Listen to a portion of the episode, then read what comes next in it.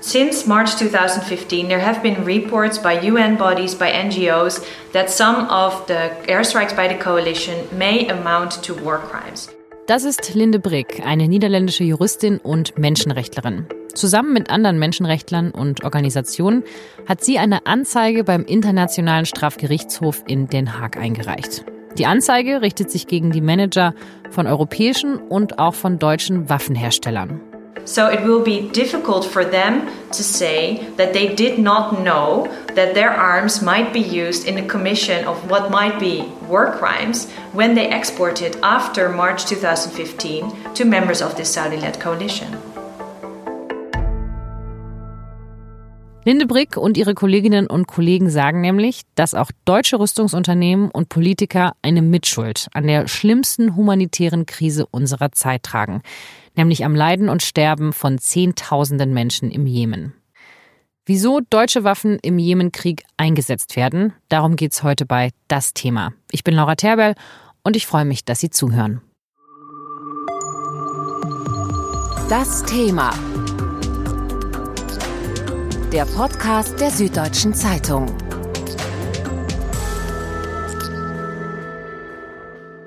Deutschland präsentiert sich ja gerne als Friedensmacht, also Diplomatie anstelle von Bomben. Konflikte löst man besser mit Worten als mit Waffen. Aber es gibt in Deutschland auch sehr viele Firmen, die eben diese Waffen herstellen, also Sturmgewehre, Pistolen und auch Kampfflugzeuge. Nikolas Richter, der leitet bei der Süddeutschen Zeitung das Investigativressort und mit ihm habe ich eben über diese deutsche Rüstungsindustrie gesprochen und auch über ihre Bedeutung. Nico, zu Beginn die Frage, wenn es um die deutsche Rüstungsindustrie geht, wie groß ist die denn überhaupt? Deutschland ist einer der größten und zuverlässigsten Rüstungsexporteure der Welt. Wo immer es einen Kriegsschauplatz gibt, ist die Wahrscheinlichkeit groß, dass man auch auf deutsche Technik stößt. 2015 wurden Exporte in Höhe von knapp 8 Milliarden Euro genehmigt, 2016 7 Milliarden, 2018 ging es ein bisschen runter, in diesem Jahr gehen wir wieder Richtung 8 Milliarden. Das ist eine Menge Kriegsgerät und zeigt, dass Deutschlands Industrie in diesem Geschäft immer noch sehr präsent ist. Es gibt Zahlen, die zeigen, dass Deutschland im Durchschnitt aller Jahre immer so unter den ersten größten fünf Exporteuren ist. Dazu gehören die USA, Russland, Frankreich und China. Okay, also die Rüstungsproduktion ist stabil auf einem sehr hohen Level. Ähm, wer verdient denn daran? Natürlich ist dieses Geschäft sehr einträglich für die Konzerne, die daran arbeiten. Äh, die Margen sind hoch und deutsche Technik ist natürlich wegen ihrer Zuverlässigkeit sehr gefragt. Ähm, das betrifft eine sehr breite äh, Palette von Produkten, vom Sturmgewehr aus so einer mittelständischen Produktion bis hin natürlich zu den Kampfflugzeugen, die Deutschland nicht alleine, aber im Verbund mit europäischen Partnern bei Airbus zusammen herstellt. Okay, also es ist nicht immer so, dass Deutschland quasi die ganze Waffe herstellt, sondern eben auch ein Zulieferer ist für, für andere Dinge. Das kommt drauf an. Zum Teil sind es ganz fertige Produkte, zum Teil sind es Teile von Kampfflugzeugen, die dann ergänzt werden durch Teile aus anderen europäischen Ländern. So entsteht zum Beispiel der Eurofighter. Es gibt natürlich auch Elektronik, es gibt kleine Komponenten, die eingebaut werden in größere Waffensysteme. Also Deutschland ist da in allen Bereichen präsent. Was sind denn so die wichtigsten Standorte? Und kannst du dann nochmal die Firmennamen nennen? Also wer das Heckler und Koch schon genannt, welche Firmen gibt es da sonst noch? Also es gibt auf jeden Fall einen Schwerpunkt in Süddeutschland. Wenn man sich mal den Großraum München anschaut, dazu gehört der Süden von München, Teile auch die Region um Augsburg. Da ist alles, was Airbus macht, sehr stark vertreten. Komponenten für Kampfflugzeuge, Hubschrauber, es gibt äh, Heckler und Koch zum Beispiel sitzt in Baden-Württemberg. Äh, Rheinmetall ist eher weiter im Westen angesiedelt, hat aber auch Produktionsstandorte im Ausland. Gibt es irgendeine Waffe, für die Deutschland besonders bekannt ist, wo du jetzt sagen würdest, okay, die ist besonders verbreitet und die kommt eben aus Deutschland? Ein großes Thema sind die Kleinwaffen, kann man sagen. Die Kleinwaffen gelten ja eigentlich als die Massenvernichtungswaffen. Also nicht die Atombombe tötet die meisten Menschen, sondern die Sturmgewehre, die Pistolen, die in vielen äh, kleineren Konflikten auch eingesetzt werden. Und dazu gehört zum Beispiel das Sturmgewehr von Heckler und Koch aus deutscher Produktion. Es ist sehr beliebt weltweit, ist eine Art Verkaufsschlager. Und es zeigt, dass auch sehr tödliche Waffen von Deutschland stammen.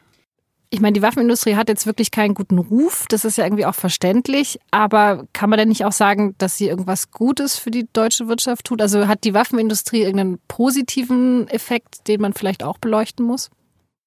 Naja, man kann argumentieren, das ist, glaube ich, auch in den USA immer sehr sichtbar geworden, dass die, äh, dass viele Fortschritte der zivilen Luftfahrt ähm, auch möglich wurden, weil natürlich äh, Konzerne wie Boeing immer auch große Rüstungshersteller waren und sehr, sehr viel Geld von der dortigen Regierung bekommen haben für Rüstungsprojekte. Das Know-how, das dabei entwickelt wurde, wird natürlich später auch in zivilen Flugzeugen eingesetzt und bewährt sich da, so dass man sagen kann, äh, natürlich ist Militärtechnik in gewisser Weise auch ein Treiber des technischen Fortschritts. Das ist eigentlich auch immer so gewesen.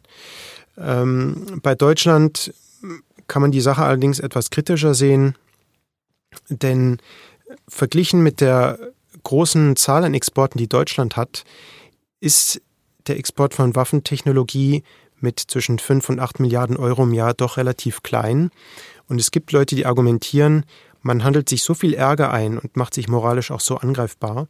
Warum verzichtet man nicht komplett auf Waffenexporte von Deutschland aus? Man könnte da mit gutem Beispiel vorangehen und sagen, wir produzieren nur noch Technik für friedliche Zwecke. Und wieso macht man das nicht? Weil da starke industrielle Interessen dahinter stehen. Es geht natürlich auch um Arbeitsplätze, das ist klar. Was wird denn aus den Leuten, die in diesen Industrien gearbeitet haben? Was machen wir mit denen und wie ernähren die jetzt ihre Familien? Du hast jetzt schon die Sturmgewehre angesprochen. Ich gehe mal davon aus, das meiste, was produziert wird, ist wahrscheinlich für den Export. Das wird nicht innerhalb Deutschlands verkauft, oder? Also die Bundeswehr kauft natürlich Teile davon. Der Eurofighter geht auch in die Bundeswehr, bestimmt auch Sturmgewehre, Panzer und andere Ausrüstungsgegenstände. Aber diese Waren sind in der ganzen Welt gefragt und sie gehen schon seit Jahren an NATO-Partner, an europäische Partner. Dagegen ist nicht sehr viel einzuwenden, aber es geht immer auch an Staaten, die in Konflikte verwickelt sind, wo man sich hinterher fragt, möchte man da unbedingt mit seinem Kriegsgerät vertreten sein? Dazu gehört zum Beispiel Saudi-Arabien, das immer schon großer Abnehmer amerikanischer und europäischer Rüstungstechnik war. Und gerade jetzt der Jemen-Konflikt zeigt, wie schwierig es ist, wenn man an Land liefert, das an solchen Konflikten beteiligt ist und da auch sehr rabiat vorgeht.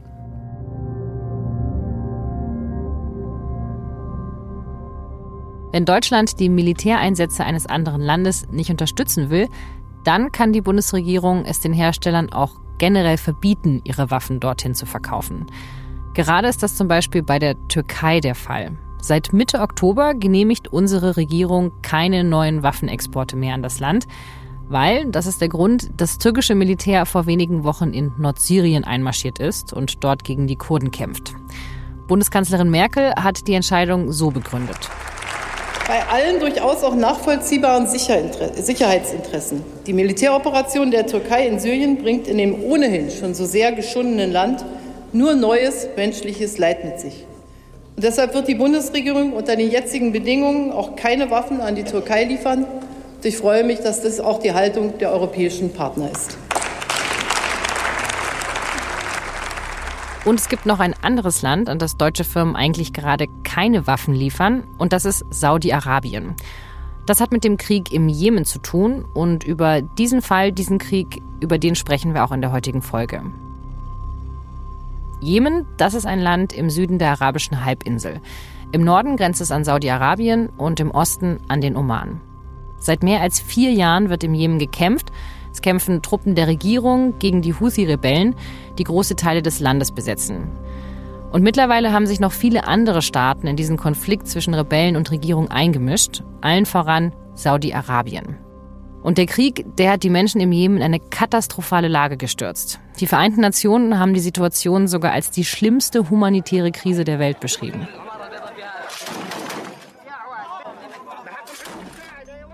Die halbe Bevölkerung des Jemen, also insgesamt etwa 14 Millionen Menschen, sind von einer Hungersnot bedroht. Bei Luftangriffen der internationalen Militärallianz sind mittlerweile Zehntausende unbeteiligte Zivilisten getötet oder verwundet worden. Und genau deshalb stehen jetzt auch die europäischen Waffenhersteller in der Kritik. Denn sie haben auch in den letzten Jahren Waffen an Saudi-Arabien geliefert und an seine Verbündeten, wie die Vereinigten Arabischen Emirate. Und das, obwohl klar war, dass diese Waffen im Jemen zum Einsatz kommen.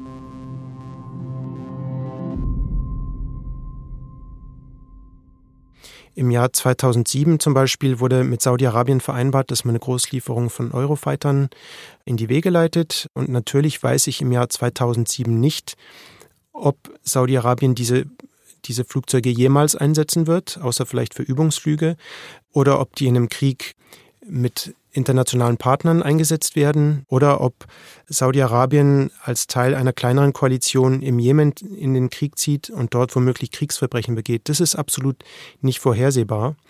Rüstungskonzerne aus Deutschland weisen immer wieder darauf hin, dass das deutsche Rüstungsexportrecht zu den strengsten weltweit gehört, dass die Hürden enorm hoch sind, um überhaupt exportieren zu dürfen, dass der Staat sehr stark mitredet und auch stark geleitet ist von Motiven, die mit Menschenrechten zu tun haben. So erklärt es auch die Bundesregierung immer wieder. Sie sagt, wenn ein Verdacht besteht, dass die Rüstungsgüter zu internen Repressionen oder zu fortdauernden und systematischen Menschenrechtsverletzungen missbraucht werden, wird eine Genehmigung grundsätzlich nicht erteilt. Das heißt, die Bundesregierung, die letzten Endes darüber entscheidet, wer was exportieren darf, guckt sich das Land schon an, wo das hingeht und sagt, wenn da Menschenrechtsverletzungen wahrscheinlich sind, dann findet der Export einfach nicht statt. Einerseits ist das ein sehr starkes Prinzip, Andererseits sehen wir in der Praxis, dass es oft umgangen wird oder dass auch sehenden Auges in Krisengebiete exportiert wird. Machen wir es vielleicht nochmal konkret. Nehmen wir mal an, dass ich die Managerin von einem Rüstungsunternehmen bin. Und ich will jetzt eben 100 Sturmgewehre ins Ausland verkaufen. Wer entscheidet denn dann, ob ich das darf? Also was passiert, bis klar ist, ich darf das verkaufen? Grundsätzlich sind die Exporte von Kriegswaffen, also Waffen, mit denen mal umgangssprachlich gesagt scharf geschossen wird, genehmigungspflichtig. Das heißt, die Bundesregierung muss es erlauben, dass man das exportiert. In der Regel wird es von einer Behörde gemacht, die heißt BAFA. Das ist das Bundesamt für Ausfuhrkontrolle, das untersteht dem Bundeswirtschaftsministerium und das schaut sich den jeweiligen Export an, das Zielland, den Hersteller und trifft am Ende eine Entscheidung, ob man diese Sache äh, genehmigen kann oder nicht. Da spielen natürlich auch Embargos eine Rolle und so weiter.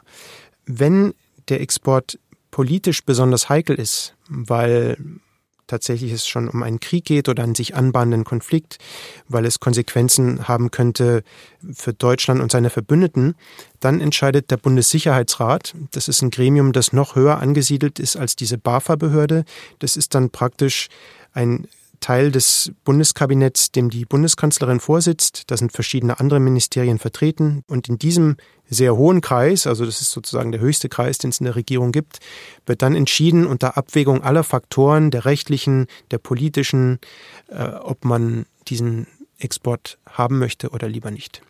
Im Fall von Saudi-Arabien gab es ja immer wieder Embargos, die verhängt wurden. Es gibt sehr, sehr strenge Bestimmungen für den Export. Die wurden auch im Laufe des Jahres nochmal verschärft. Aber es kommen trotzdem deutsche Waffen im Jemen zum Einsatz. Also wie kann das denn sein, dass das weiterhin genehmigt wird?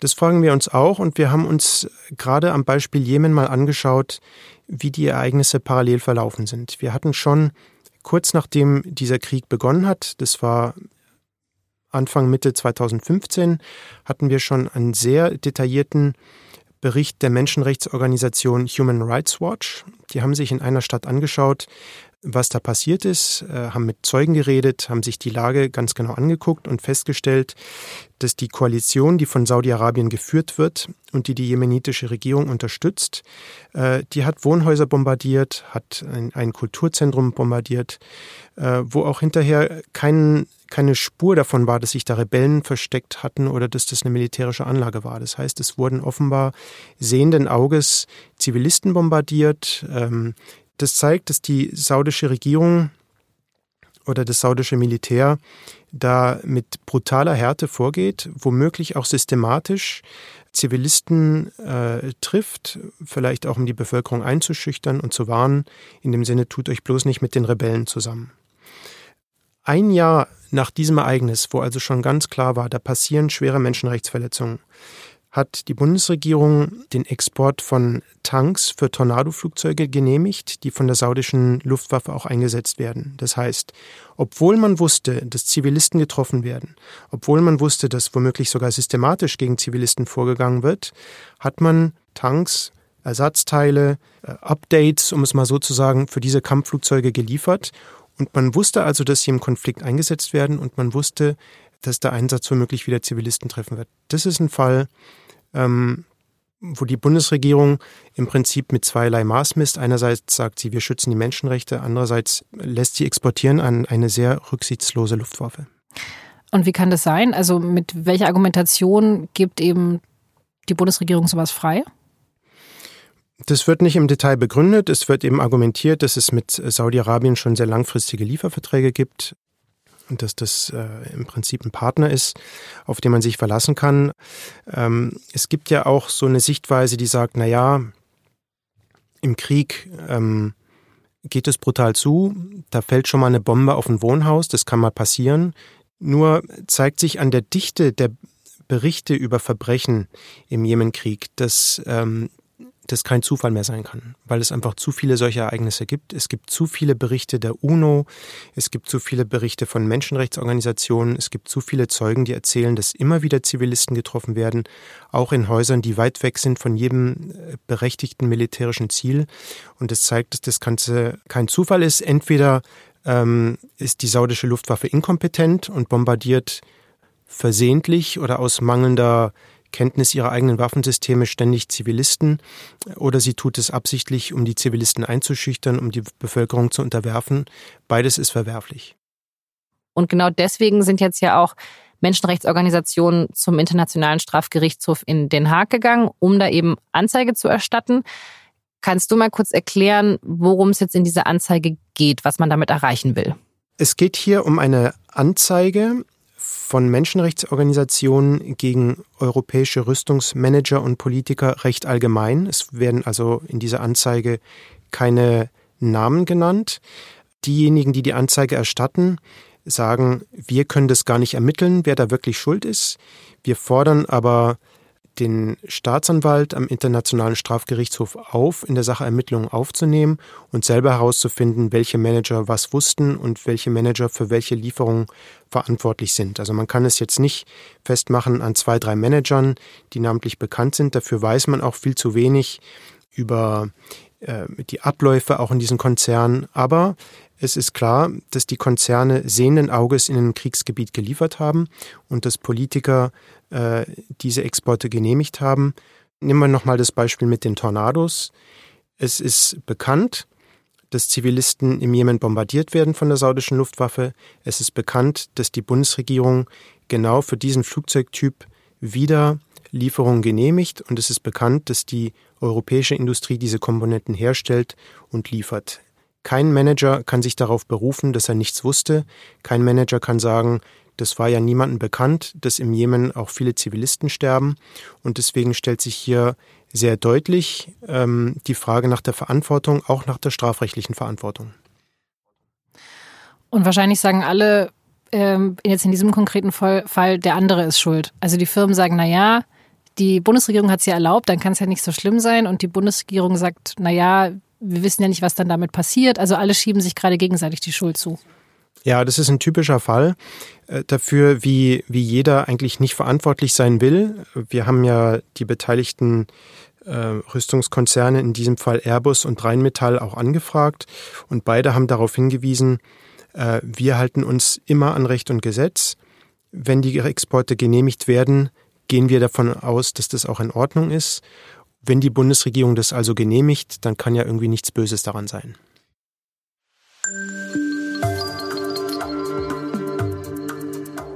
Sind deutsche Unternehmen und Politiker also mitverantwortlich am Leid von Zehntausenden Menschen im Jemen? Das soll jetzt der Internationale Strafgerichtshof in Den Haag klären. Das Gericht in Den Haag, das ist immer dann gefragt, wenn einzelne Staaten Menschenrechtsverletzungen in ihrem Land nicht verfolgen.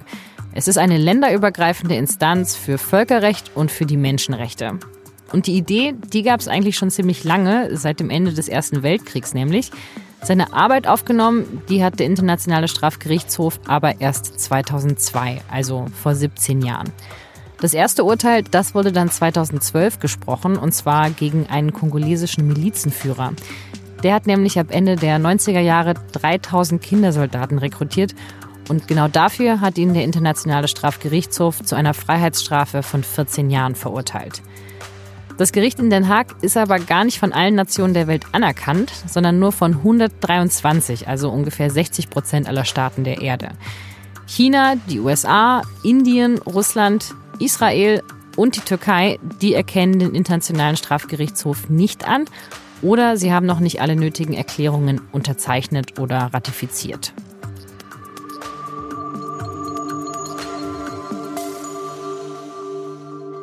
Mein Kollege Ronen Steinke schreibt bei der SZ vor allem über Themen der inneren Sicherheit und über Kriminalität. Auch er hat sich mit den europäischen Waffenexporten an Saudi-Arabien befasst. Und am Telefon von Berlin aus hat er mir erklärt, was diese Strafanzeige der Menschenrechtsanwälte beim Gerichtshof in Den Haag jetzt alles ins Rollen bringen könnte. Also es ist zunächst mal nur eine Strafanzeige. Möglich ist, dass sie eine Anklage erheben, dass sie sozusagen den Vorwurf Beihilfe zu Kriegsverbrechen vor Gericht bringen in Den Haag vom Internationalen Strafgerichtshof. Das ist das, worauf die Menschenrechtler hoffen. Und ähm, ob das so geschehen wird, das wird man in den nächsten, ich denke, ein, zwei Jahren sehen, denn so lange lässt sich Den Haag für gewöhnlich Zeit. Gab es sowas schon mal, also dass wir diese Frage behandeln in Den Haag, oder ist es wirklich das erste Mal, dass das passiert? Es wäre jetzt das erste Mal. Es gab in den Nürnberger Nachfolgeprozessen ähm, durch die Alliierten, durch die Amerikaner in den Jahren 46 bis 48 schon mal äh, Prozesse gegen deutsche Rüstungsunternehmen, gegen Krupp, IG Farben, Flick. Aber damals gingen die sehr ähm, milde aus. Es hat eine Zurückhaltung gegeben auf Seiten der Richter, ähm, die, die Industrie in Mithaftung zu nehmen für deutsche Kriegsverbrechen. Die Argumentation damals war, dass man gesagt hat, die Rüstungsunternehmer, die wussten ja nicht, was die deutsche Armee, die deutsche Kriegsmaschinerie für Verbrechen mit diesen Waffen begehen würde. Das ist natürlich sehr, sehr entgegenkommend und sehr, sehr freundlich für die Rüstungsindustrie. Ähm, letztlich bedeutet das ja, dass man ihr zugute hält, sie würde gar nicht wissen, an was für eine Armee sie da liefert. Ähm, da wird man jetzt sehen, wir sind jetzt einige Jahrzehnte weiter, ob in Den Haag da inzwischen eine andere Haltung herrscht auf Seiten der Richter. Hm. Aber es könnte auch sein, dass Den Haag sagt, okay, wir haben das jetzt geprüft, aber hier liegt keine Verletzung vor. Das kann auch sein. Das kann sein, die ähm, Hürden liegen hoch. Die Juristen in Den Haag bekommen viele, viele Strafanzeigen vom ganzen Globus und ähm, sind gezwungen, da ähm, vorsichtig auszuwählen. Auf der anderen Seite, der Krieg in Jemen, über den wir reden, ist nun auch keine Kleinigkeit. Der ist derzeit die größte humanitäre Krise auf dem Globus. Für Strafrechtler ist es auch der größte Tatort auf dem Globus. Es ist ein Land mit 28 Millionen Einwohnern, das seit inzwischen fünf Jahren bombardiert, geknechtet, terrorisiert wird von einer Koalition von superreichen Golfstaaten, also systematisches Bombardieren von Schulen, von Krankenhäusern. Diese Methoden sind verbrecherisch. Da gibt es nichts daran zu deuteln. Das ist etwas, was auch in Den Haag schon lange Thema ist. Und deswegen glaube ich, ist das ein gewichtiger Fall, der nicht einfach schnell beiseite gelegt werden wird zugunsten anderer, sondern das ist ein Fall, auf den Den Haag sehr genau gucken wird. Also du gehst davon aus, dass sich Den Haag länger mit dem Fall beschäftigen wird und vielleicht auch Anklage erheben wird. Was würde denn dann passieren? Also Internationaler Strafgerichtshof ist ein Strafgericht wie andere auch. Einzelpersonen können da vor Gericht stehen, nicht etwa Staaten oder Unternehmen, sondern nur Einzelpersonen, also zum Beispiel Manager von Waffenunternehmen. Die können angeklagt werden wegen Beihilfe zu Kriegsverbrechen und da können Strafen von vielen, vielen Jahren Gefängnis ausgesprochen werden. Also das ist ein Gericht, was nicht nur symbolisch arbeitet, sondern sehr handfest. Es sitzen auch in Den Haag in dem Kriegsverbrecher-Untersuchungsgefängnis bereits äh, einige Personen ein. Das ist das Szenario, das den ähm, hier angezeigten Waffenlieferanten droht. Okay, aber das ist ja schon relativ krass, weil die Firmen, die sagen ja, naja, Deutschland hat ja schon total strenges äh, Gesetz, was es angeht. Wir werden schon total reguliert. Die Bundesregierung muss alles freigeben, was wir exportieren. Und wir, daran halten wir uns ja. Also, wieso kann man denen dann diese krassen Vorwürfe machen? Internationale Justiz ist gerade deswegen geschaffen worden, weil nationale Regierungen oft Augen zudrücken, weil sie oft selber ähm, ja, sozusagen Völkerrecht brechen. Gerade deswegen braucht man so eine internationale Justiz. Denn man muss ja klar sagen, die, die Verbrechen, um die es geht, die sind so äh, deutliches und so krasses Unrecht, dass kein Staat der Welt sie durch ähm, sein eigenes Verwaltungsrecht oder sein eigenes Rüstungsexportrecht äh, weißwaschen kann. Ähm, das heißt, die erste Frage wird sein, sind Kriegsverbrechen unterstützt worden durch diese Waffenlieferungen? Und die zweite Frage wird sein, wussten die Waffenlieferanten, dass das der Fall ist? Und bei dieser zweiten Frage wird man, glaube ich, eine Menge diskutieren müssen. Naja, aber wir haben doch eigentlich schon darüber gesprochen, diese Menschenrechtsverbrechen sind ja schon bekannt. Eigentlich kann man doch nicht sagen, dass man nichts davon wusste. Ja, man weiß natürlich nie, wenn man eine Waffe ausliefert, was später mit ihr geschehen wird. Das ist ähm, sozusagen immer äh, ein Risiko, was bei jeder Waffenlieferung ist. Sie kann für legale, sie kann für illegale Zwecke verwendet werden. Die ähm, Waffenfirmen in Europa können jetzt argumentieren, naja, diese Risikoabschätzung ist keine einfache Sache. Es ist sehr kompliziert.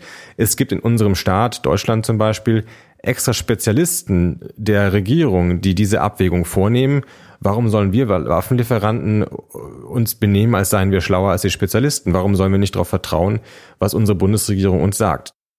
Klingt für mich jetzt schon so, als ob die Firmen eigentlich eine ganz gute Verteidigung haben. Also es sind ja zwei relativ gewichtige Argumente. Hier, die Bundesregierung hat es erlaubt und außerdem können wir ja auch nicht wissen, was mit den Waffen passiert.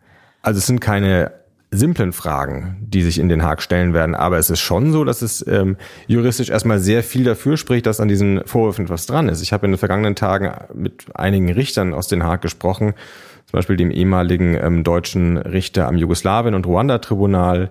Und da ist die Erwartung, dass es eigentlich höchste Zeit ist, dass die Dinge ähm, sozusagen das Offensichtliche mal ausgesprochen wird. Hier wird seit Jahren eine Kampagne von Kriegsverbrechen gefahren.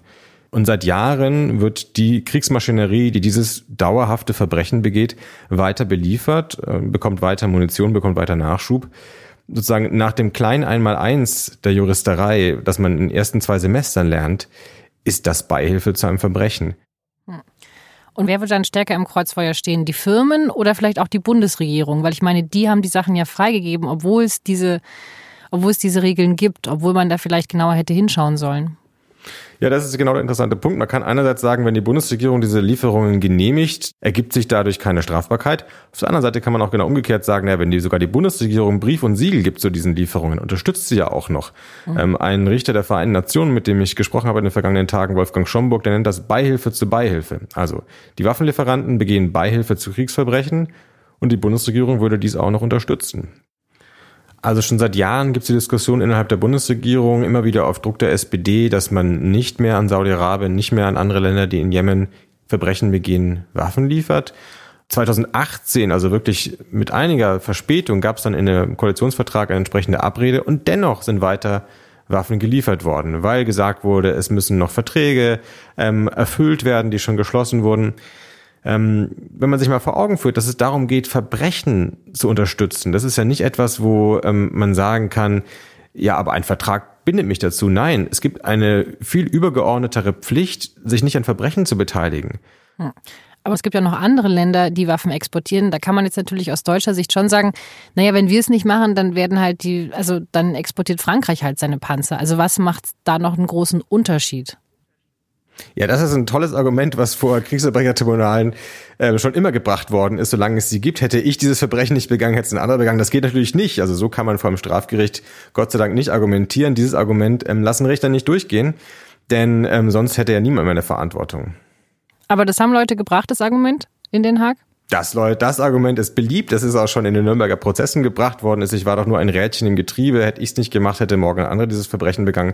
Nein, erwachsene Menschen, die aus freien Stücken handeln, die sind verantwortlich für ihr Tun. Es gibt dafür schöne juristische Begriffe. Hypothetischer Kausalverlauf ist äh, irrelevant, sagt der Strafrechtler.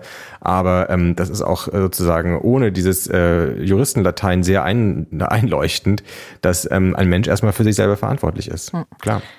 Es ist eigentlich egal, was für gute Regeln wir haben. Wenn mit unseren Waffen Menschenrechte verletzt werden, sind wir trotzdem schuldig. Das wäre jetzt zumindest das, was diskutiert werden muss in Den Haag, oder?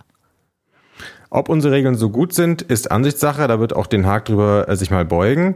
Und in jedem Fall, klar, das Völkerrecht, die Pflicht, keine Krankenhäuser zu bombardieren und sich daran nicht zu beteiligen, das ist nicht etwas, was äh, in Berlin oder in Brüssel oder in Paris zur Disposition steht und wo eine Regierung äh, dran deuteln darf. Das ist etwas, was alle Menschen bindet. Hm. Aber dann würde ich mir so ein bisschen die Frage stellen, also wir versuchen das irgendwie zu reglementieren und wir haben extra Ausschüsse, die gucken sollen, wenn man irgendwas äh, exportieren darf. Und trotzdem werden damit diese furchtbaren Verbrechen begangen. Also müsste man dann nicht konsequenterweise sagen, wir exportieren einfach gar keine Waffen mehr. Hm, also es ist nicht immer verkehrt, Waffen zu liefern. Ähm, es hat Waffen gebraucht, um Auschwitz zu befreien. Es braucht Waffen, um Tyrannen äh, niederzuschlagen. Es braucht Waffen, um äh, Invasoren zurückzuschlagen.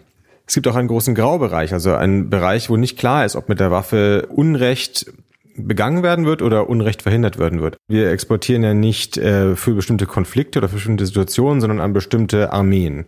Und in was für eine Situation diese Armee geraten wird in den kommenden Jahren, das ist ähm, eine Frage für die Glaskugel. Das äh, ist man immer in einer gewissen Ungewissheit. Aber es gibt eben auch diese Fälle wie Saudi-Arabiens Wüten in Jemen, wo es nicht grau ist, sondern wo es tiefschwarz ist und wo wir schon seit Jahren ähm, wissen, dass das eben überhaupt kein Fall ist, über den man noch diskutieren muss. Am Liefern von Waffen nach Saudi-Arabien hätte man schon vor Jahren aussteigen müssen. Und ähm, wenn das jetzt endlich mal der Anlass dazu ist, wäre das sehr gut.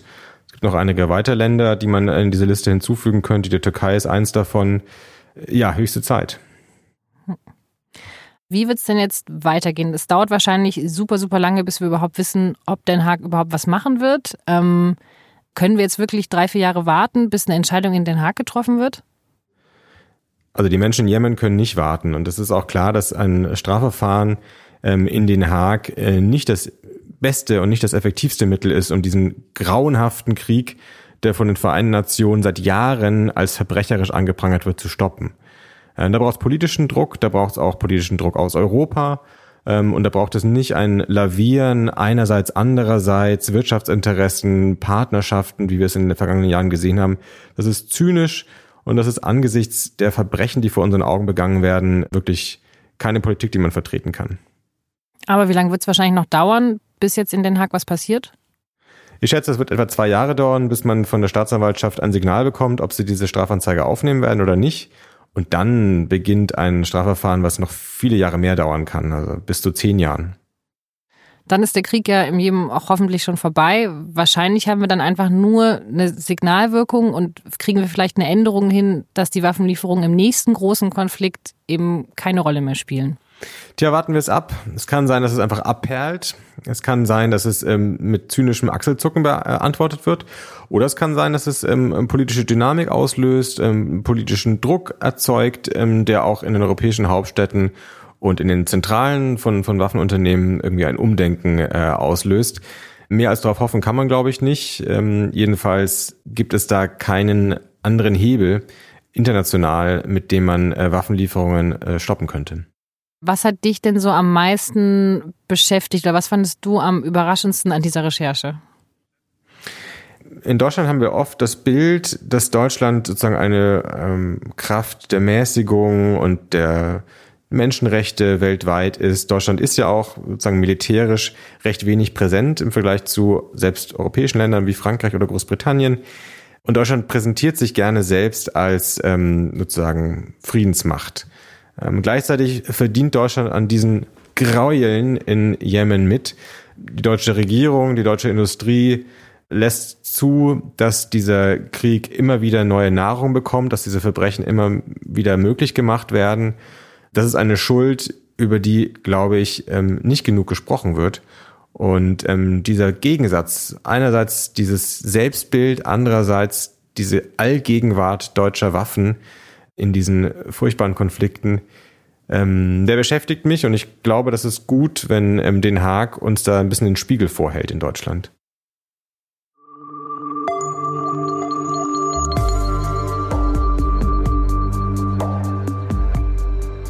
Das war Ronen Steinke und für seine Recherche hat er auch mit den Menschenrechtlern gesprochen, die eben diese Anzeige beim Internationalen Gerichtshof aufgegeben haben.